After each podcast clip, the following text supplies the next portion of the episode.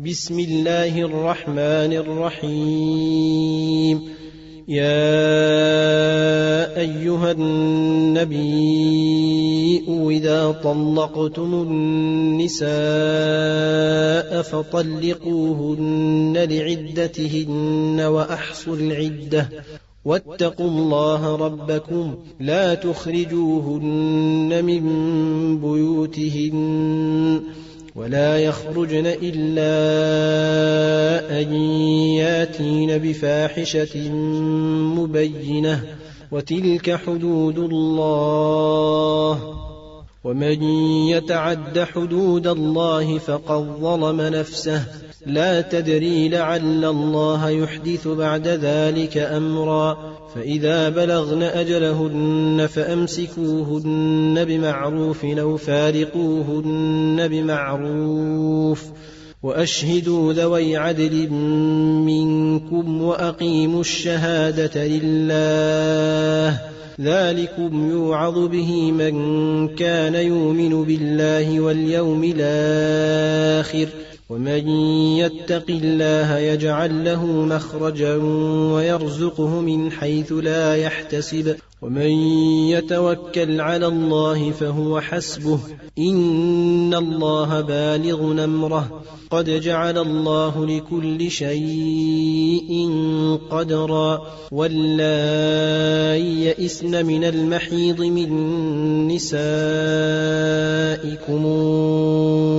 إن ارتبتم فعدتهن ثلاثة أشهر واللائي لم يحضن وأولاة الأحمال أجلهن أن يضعن حملهن ومن يتق الله يجعل له من أمره يسرا. ذلك أمر الله أنزله إليكم ومن يتق الله يكفر عنه سيئاته ويعظم له أجرا اسكنوهن من حيث سكنتم من وجدكم ولا تضاروهن لتضيقوا عليهن وان كن اولات حمل فانفقوا عليهن حتى يضعن حملهن فإن أرضعن لكم فآتوهن أجورهن واتمروا بينكم بمعروف وإن تعاسرتم فسترضع له أخرى لينفق ذو سعة من سعته ومن قدر عليه رزقه فلينفق مما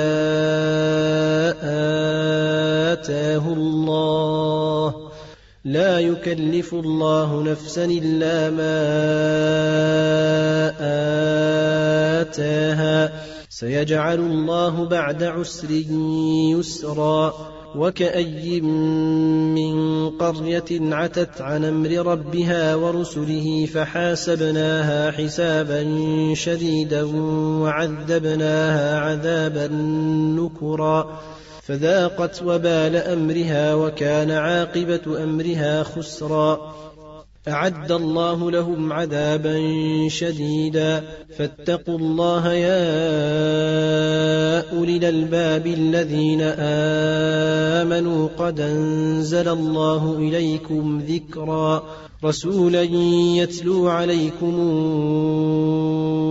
آيات الله مبينات ليخرج الذين آمنوا وعملوا الصالحات من الظلمات إلى النور. ومن يؤمن بالله ويعمل صالحا ندخله جنات تجري من تحتها الأنهار خالدين فيها أبدا. خالدين فيها أبدا.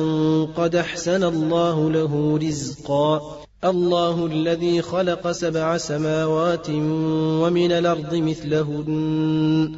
يتنزل الأمر بينهن لتعلموا أن الله على كل شيء قدير وأن الله قد حاط بكل شيء علما